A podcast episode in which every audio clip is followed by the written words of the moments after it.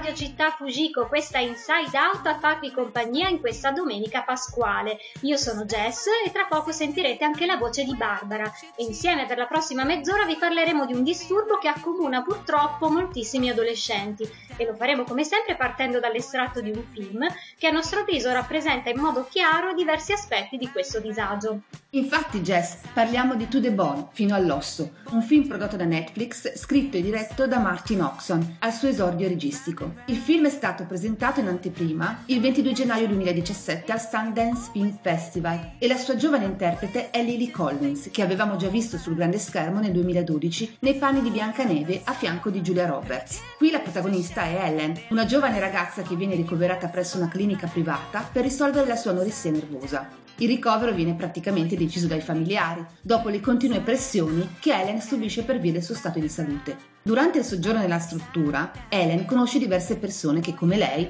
soffrono degli stessi problemi, ma sarà l'affetto per un ragazzo in particolare e il rapporto con il dottor Becker a stimolare in lei la voglia di ritornare a vivere. Il tema di oggi, avrete capito dalla trama del film, è il disturbo, o meglio i disturbi del comportamento alimentare. Ma prima di farvi ascoltare l'estratto di To The Bone ed entrare nel vivo della puntata, vi lasciamo con Ligabue e la sua Quella che non sei. Vista già, eri in mezzo a tutte le parole che non sei riuscita a dire mai. Eri in mezzo a una vita che poteva andare, ma non si sapeva dove. Ti ho vista fare giochi con lo specchio e aver fretta d'essere grande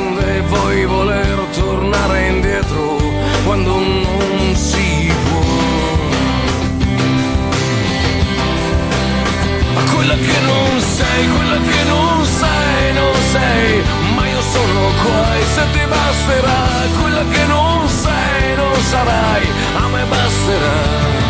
C'è un posto dentro te in cui fa freddo, è il posto in cui nessuno è entrato mai, quella che non sei.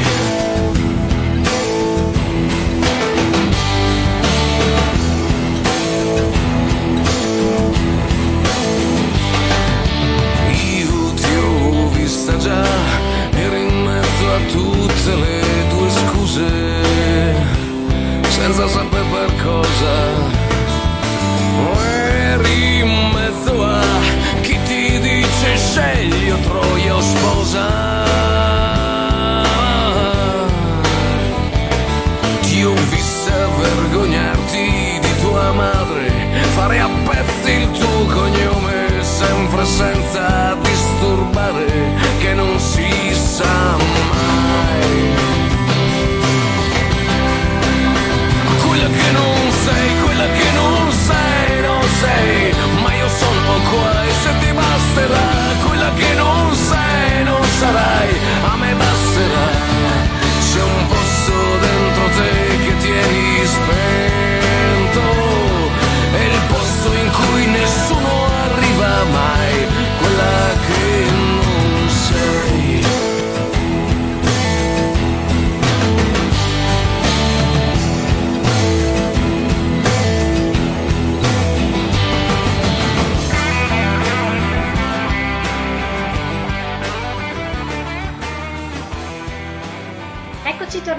sempre qui a Inside Out su Radio Città Fujiko. Come ormai sa chi ci segue, durante la puntata prendiamo spunto dall'estratto del film, che tra poco vi faremo ascoltare, per poi coinvolgere uno specialista per aiutarci a far luce sui diversi aspetti del problema. Per la puntata di oggi abbiamo chiesto la collaborazione del dottor Michele Rugo, psichiatra, psicanalista e filosofo, nonché una delle anime del centro Dedalus, il centro di clinica psicanalitica di Bologna, che si occupa della cura dei nuovi sintomi del disagio giovanile e contemporaneo, che ci ha gentilmente concesso un'intervista rigorosamente a distanza sul tema dei disturbi del comportamento alimentare. Non è la sua prima volta qui ad Inside Out, il dottor Rugo è infatti stato con noi qualche settimana fa per parlare di cyberbullismo. E pensate, il caso ha voluto che, così come per il cyberbullismo, anche il film che abbiamo scelto oggi sia stato prodotto da Netflix. Infatti Netflix si sta facendo portavoce di tematiche delicate, legate appunto a disagi e problematiche per lo più adolescenziali. L'esempio più popolare è stato proprio la serie tv 13 Reasons Why, che abbiamo trattato nella puntata sul cyberbullismo di cui parlava Jess. Bone to the Bone, Netflix, rimarca questo impegno in maniera più prudente, ma non per questo meno efficace. E adesso è arrivato il momento di farvi ascoltare l'estratto del film. Buon ascolto! Lo vedi che aspetto hai? Sì. Credi che sia così bello? No.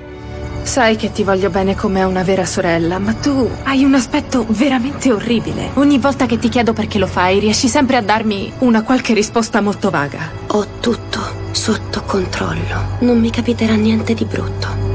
Diceva di prendere gli antidepressivi, invece li buttava perché temeva che le facessero prendere peso. So che ha il diritto di essere strana. Sua madre, Judy, è una donna lesbica bipolare. Judy ha avuto diversi crolli. La povera Ellen ha dovuto chiamarci perché la madre scriveva la sua versione della Bibbia sul muro. Ha fatto coming out quando Ellen aveva 13 anni. La piccola attraversava la pubertà e da un giorno all'altro si è trovata due mamme. Traumatico. E deve avere a che fare con il peso e anche con... Sembra assurdo, ma cercare una sola ragione è una battaglia persa. Non è mai così semplice. Fai molti addominali. Vedo che hai dei lividi lungo la colonna. Quando hai avuto il tuo ultimo ciclo? Deve essere stato, credo. Molto tempo fa. Non mi sento così malata, davvero. Voglio essere magra perché così si sta meglio. Non è un pensiero normale. Parlo con i ragazzi come te tutti i giorni. Quindi so che siete di norma dei bugiardi cronici. Tu non sei magra, tu spaventi la gente immagino che questo ti piaccia. Ma se continuerai in questo modo, un giorno non ti sveglierai. E io non intendo seguirti se a te non interessa vivere. Se vuoi il mio aiuto, dovrai accettare alcune condizioni. Non si deve parlare di cibo. A me non interessa. È noioso e non aiuta affatto. Ho visto quella cosa che fai. Assicurarti che il tuo braccio non diventi più largo di un dollaro d'argento. Immagino che ti preoccupi di come bruciare quelle calorie, soprattutto qui dove sei controllata. Sai perché ti senti così? Perché ho una dipendenza. In qualche modo sì. Non si tratta di essere magri, giusto? Non lo si è mai abbastanza, è sempre poco. Quello che desiderate è far sparire quelle sensazioni che non volete. Ellen ha talento. Non ho detto che non ne Ma ha. voi le avete impedito di rendere pubblica la sua arte, togliendole così il suo modo di esprimersi. Ellen ha voluto smettere dopo che quella ragazza è morta. Io non ho lasciato mia figlia, io l'amo più della mia vita, ma non so che cosa devo fare, sta morendo sotto i nostri occhi. Mi dispiace di non essere più una persona, ma ho un problema. Ed è tutta colpa mia. Vaffanculo la colpa. Qui non c'è posto per le colpe e le accuse, ma solo per come vuoi vivere d'ora in avanti. Non faremo mai più una sessione di famiglia, non sembra essere utile nel tuo caso. Non sto così male come avevo pensato. Perché credi sia così? Sto conoscendo qualcuno della casa. Sembra che alcuni se la stiano cavando bene, davvero bene. Quasi come se potessero vivere ed essere semi-interessanti. Hai appena detto qualcosa di vagamente ottimista. So che cosa cerca di fare. La vita è meravigliosa e tutto il resto. Lo so che può esserlo, ma non, non riesco a fermarmi. E non so nemmeno il reale motivo. È solo che non ce la faccio. Il problema della terapia con alcuni di questi ragazzi è quello di non fargli toccare il fondo, perché è duro da affrontare. Per i là, invece, toccarlo è fondamentale. Devi essere toccata solo da qualcuno che ci tenga veramente a te. Mi sto innamorando di te. Le persone dicono di amarsi, ma questo, questo significa soltanto che loro amano riuscire a sentire l'amore per se stessi. O, o amano quello che posso prendere da te. Non so nemmeno da dove cominciare a risponderti. Guarda che è tutto sbagliato. Non esiste un motivo. Perché noi viviamo, perché Megan ha perso il bambino, perché quella ragazza si è uccisa. Questa tua idea che ci sia un modo per essere protetti è puerile e anche un po' codarda. Ti nega la possibilità di fare nuove esperienze, comprese quelle più belle. Crede che io non mi senta già in colpa. Smettila di sperare sempre che qualcuno ti salvi. Le cose non vanno sempre bene, ma tu puoi essere forte. Comincia ad affrontare di petto le tue sfide e potrai avere una vita incredibile. Sei splendida. Te ne rendi conto? In realtà no. Voglio che tu guardi. Oh mio Dio, sono io quella. Il tuo coraggio è un pezzetto di carbone che continui a inghiottire. Erano alcune scene di To The Bone, film prodotto da Netflix che abbiamo scelto per parlare dei disturbi del comportamento alimentare. E lo specialista con cui abbiamo approfondito questo tema, come dicevamo prima, è il dottor Michele Rugo e questa che stiamo per ascoltare è la sua intervista. Dottor Rugo, nell'estratto del film che abbiamo appena ascoltato, Ellen, la protagonista, non vive la sua condizione con una malattia, infatti dice non c'è niente di male a voler essere magre perché così si sta meglio. È comune per le persone con disturbi del comportamento alimentare non riconoscere di essere vittime di una patologia. È davvero necessario arrivare a toccare il fondo per trovare il coraggio di reagire e riuscire a vedersi. Beh sì, certo, essere magri per chi soffre di un disturbo alimentare, soprattutto l'anoressia ma anche la bulimia, è determinante. Quindi ogni anoressia, ogni disturbo alimentare possiamo dire che inizia con una dieta dimagrante. Il sintomo anoressico nella maggior parte dei casi infatti non è criticato dal paziente, non passa al vaglio della critica del soggetto, cioè non se ne rende conto, ma c'è sempre un motivo per non mangiare. Ci sono allergie, c'è l'impossibilità di stare fermi perché si è agitati, quindi si maschera l'iperattività da agitazione, ci sono difficoltà di digestione, ci sono difficoltà di evacuazione, insomma alla fine è solo toccando il fondo, quindi quando le chilocalorie introdotte non sono più sufficienti nemmeno ad alzarsi dal letto, alzarsi dal divano, a fare qualcosa, che forse talvolta si chiede aiuto, no? Allora solo lì si può iniziare un lumicino con una richiesta d'aiuto e questo aiuto eh, molto frequentemente non viene richiesto dal paziente in primis, proprio perché l'elemento che conduce il paziente a chiedere aiuto è solo nel momento in cui la paziente ha delle grosse difficoltà soggettive. Tant'è che uno dei più grossi problemi per eh, la cura dei disturbi alimentari, ma non è tanto la cura mm, che poi vedremo, ma proprio eh, la richiesta d'aiuto, non avviene mai dal paziente direttamente. Spesso sono i genitori, i fidanzati, i figli, i fratelli, i vicini di casa, chiunque è vicino al paziente in un'ottica affettiva vede che c'è qualcosa che non va, capisce che la questione col cibo sta diventando un problema e si rivolge a uno specialista. Questo è un, è un problema enorme perché, come posso dire, contraddice la prima regola della medicina, cioè che quando un paziente sta male viene a chiedere aiuto.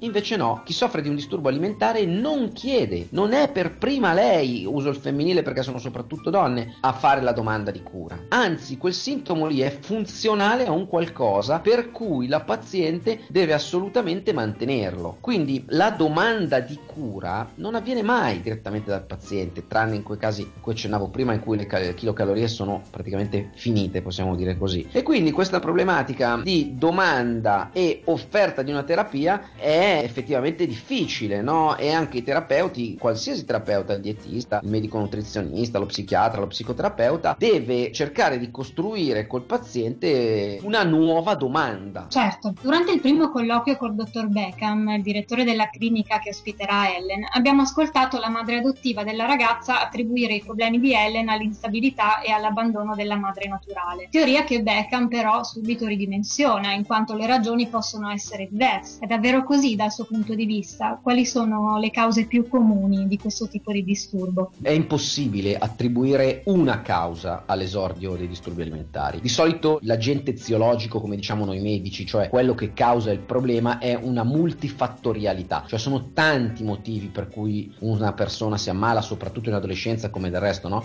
Nel film viene ben evidenziato di un disturbo alimentare alimentare. E il sintomo, che è uguale in tutte le anoressie, perché tutte vogliono dimagrire, tutte non mangiano, tutte rifiutano i cibi ipercalorici, tutte fanno iperattività, a ogni paziente serve per un motivo diverso. Ad alcune pazienti serve per ricattare i genitori, ad altri pazienti serve per sentire il corpo non frammentato, ad altri pazienti serve perché il pensiero è troppo doloroso, il dolore emotivo è troppo forte e allora serve un controllo sul corpo, ad altri pazienti serve per non provare piacere, proprio perché non esiste l'anoressia, ma esistono le anoressie declinate al plurale. C'è un, una grande differenza sia nella sintomatologia sia nell'approccio di cura. La sintomatologia di una paziente che utilizza il sintomo alimentare per ricattare i genitori sarà sicuramente una sintomatologia grave, ma è difficile che arrivi in punto di morte perché il sintomo fa un appello a qualcun altro. Ti prego, sto male, mi metto nella posizione di star male e aiutami oppure ti ricatto, ti faccio stare male io facendo così, non mi potrai nutrire, mi vendico di un qualcosa che tu mi hai fatto, possiamo andare avanti all'infinito, molte anoressie nascono dopo la, la fine di una storia d'amore, no? Perché mi ami anche se sono così, la delusione d'amore, allora se tu non mi ami io sono un oggetto cosiddetto scarto e se sono un oggetto scarto incarno lo scarto, lo scarto è la magrezza, l'assenza di forme, l'assenza di qualsiasi tipo di appetibilità nei confronti della bellezza, no? E quindi questa è una modalità per cui il sintomo fa appello a un altro, genitoriale, come dicevo prima, a un genitore o anche a un fidanzato. Dall'altra parte Capite che un'anoressia è molto diversa se una paziente non mangia perché pensa che tutto quello che sta ingerendo la avveleni modifichi il suo corpo in maniera psicotica, cioè dove l'esame di realtà non è più mantenuto. Quindi se io mangio la pasta asciutta mi si gonfiano le cosce, se io mangio la carne mi si modifica il viso. Queste non sono eh, anoressie così tanto rare. Quindi capite che con queste due modalità noi abbiamo il sintomo lo stesso, la paziente non mangia, ma le motivazioni a monte sono molto diverse, quindi anche l'approccio terapeutico dovrà essere molto differente.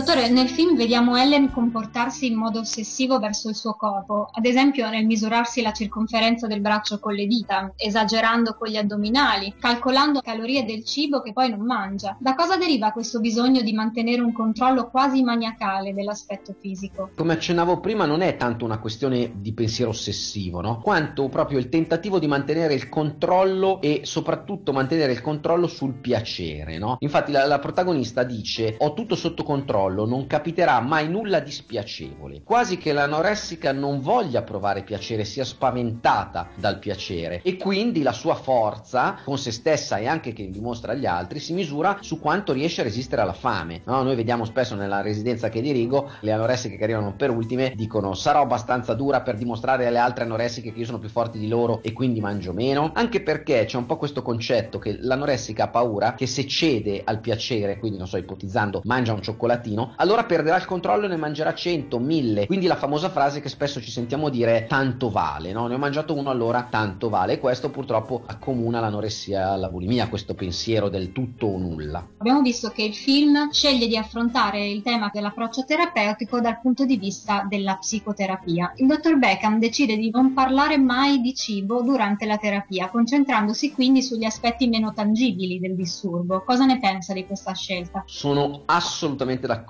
Le pazienti che soffrono di disturbo alimentare ne sanno più di noi rispetto al cibo. Sanno cosa fa aumentare il peso, sanno cosa fa diminuire di peso, sanno quali sono le chilocalorie, sono preparatissime. Quindi parlare di cibo con una paziente che soffre di un disturbo alimentare si perde la partita. Quindi bisogna spostare il contenuto del cibo e parlare d'altro. È molto complicato perché queste pazienti tendono inevitabilmente a voler parlare di cibo perché fondamentalmente è il loro campo preferito, giocano in casa, bisogna invece lavorare cosa c'è dietro. Per questo serve un'equipe cosiddetta multidisciplinare, no? L'equipe multidisciplinare è formata da un dietista o medico nutrizionista e medico nutrizionista che si occupano dell'elemento alimentare, uno psicoterapeuta e quando serve uno psichiatra perché ovviamente spesso gli psicofarmaci possono essere utilizzati in quanto se ci sono dei sintomi psichici molto gravi lo psicofarmaco diminuisce eh, l'angoscia e quindi permette alla paziente di a- affrontare meglio una psicoterapia. Ma allora cosa servono dietista e medico nutrizionista se tanto la paziente ne sa più di tutti? Servono perché la possibilità per la paziente di parlare del cibo, quindi dell'oggetto fobico per eccellenza, in un luogo con altre persone che eh, ne sanno, libera il campo per lo psicoterapeuta e per lo psichiatra perché lì si possa parlare d'altro. Quindi quando la paziente con lo psicoterapeuta comincia, ma sono aumentata un chilo, voglio mangiare un maccherone in più, un maccherone in meno, lo psicoterapeuta può dire guarda di queste cose ne parli col dietista e ti metti d'accordo con lui, lei. Quindi con questa modalità in un certo modo si scinde l'elemento cibo dall'elemento, passatemi il termine, anima, no? dall'elemento psiche. L'importante è che i professionisti di questa equip multidisciplinare si parlino tra di loro, perché ci sono dei momenti in cui lo psicoterapeuta o lo psichiatra possono dire al dietista guarda, non aumentare troppo l'alimentazione perché la paziente è troppo angosciata da questo, dobbiamo diminuire un po'. Quindi la paziente anche sapendo che gli, mm, i diversi professionisti si parlano, intanto è messa metaforicamente con le spalle al muro e dall'altra parte è anche molto più tranquilla perché sa che c'è più di una persona che si occupa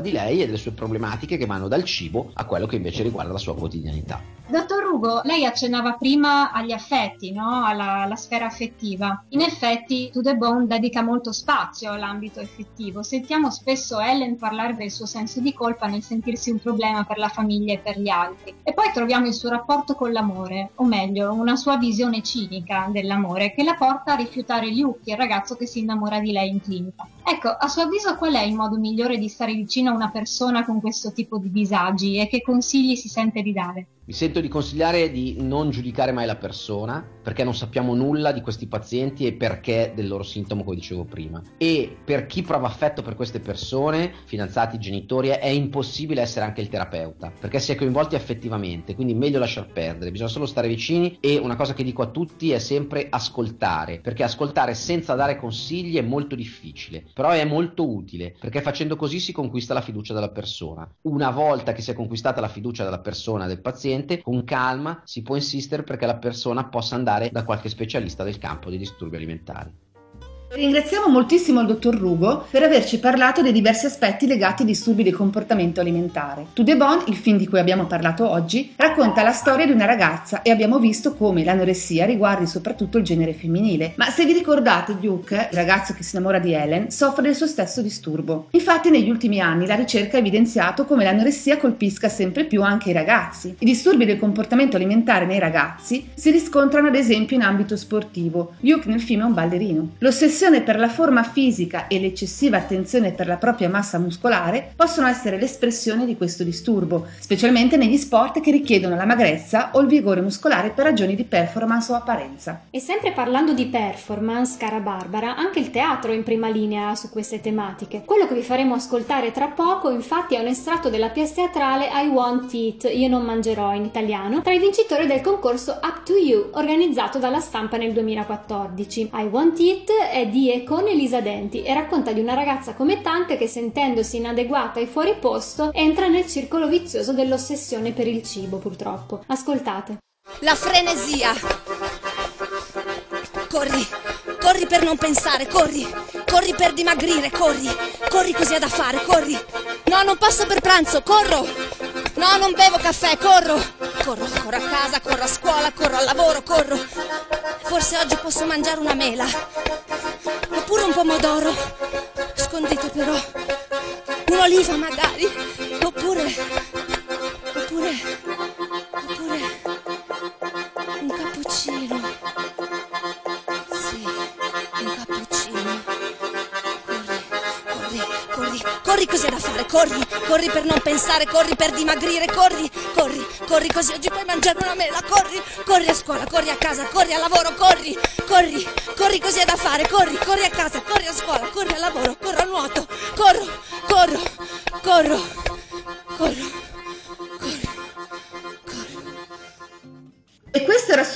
assaggio dello spettacolo, vi ricordiamo il titolo, I Want It, che potete trovare in rete per intero. Non solo a teatro ma anche in letteratura troviamo racconti che parlano dei disturbi del comportamento alimentare, a volte autobiografici. E questo è il caso di Michela Marzano, filosofa, considerata una delle pensatrici pensate più influenti nel panorama francese, che nel suo libro Volevo essere una farfalla del 2011 racconta la sua esperienza con l'anoressia, iniziata ai tempi dell'università. Michela spiega in un'intervista di Daria Bignardi alle invasioni barbariche come il suo rapporto malsano col cibo fosse qualcosa che nascondeva in realtà un male più profondo. Oltre alla filosofa Michela Marzano, sono diverse anche le star dello show business che hanno sofferto di anoressia o bulimia. Conoscete Christopher Eccleston? Beh, sicuramente sono certa che molti di voi lo avranno visto sul piccolo schermo nei panni del mitico Doctor Who, protagonista dell'omonima serie. Christopher ha deciso di raccontare la sua battaglia contro l'anoressia in un libro uscito lo scorso settembre dal titolo I Love the Bones of You. E anche per questa domenica di Pasqua siamo, ahimè, arrivati al momento dei saluti. Vi ricordiamo che potete riascoltare questa e le altre puntate di Inside Out su Mixcloud al link che trovate in alto alla nostra pagina Facebook Inside Out On Air e potete seguirci anche su Instagram, dove ci trovate come Inside Out Radio. E adesso, prima della sigla, vi vogliamo lasciare leggendovi le parole di una ragazza che ha vissuto l'anoressia in prima persona ed oggi ne è uscita. Dopo otto anni di malattia, Abbracciarmi è stato il gesto più liberatorio dopo anni di tremori. La vita adulta spaventa, ma assumersi il rischio è la vera sfida. Le persone spaventano, è vero, ma se ci si abbraccia qualcosa di eccezionale arriva. Le amicizie, la riscoperta della famiglia, ogni cosa passa attraverso i propri occhi. E per una volta il vero atto di ribellione non è misurarsi gli stessi vestiti ogni giorno, o fare ore e ore di esercizio fisico o ancora privarsi del cibo. La fame non è mai andata via, nemmeno a 24 kg. Anzi, aumentava. È come una lupa aggressiva e subdola. Quindi, il vero atto di ribellione è urlare un ti voglio bene strozzato, un ti amo tradito e infine un vaffanculo negato. Gridatelo forte. La chiave è saper chiedere aiuto. Poi, il resto è tutto da scoprire. Ciao a tutti! Ciao a tutti, a domenica prossima!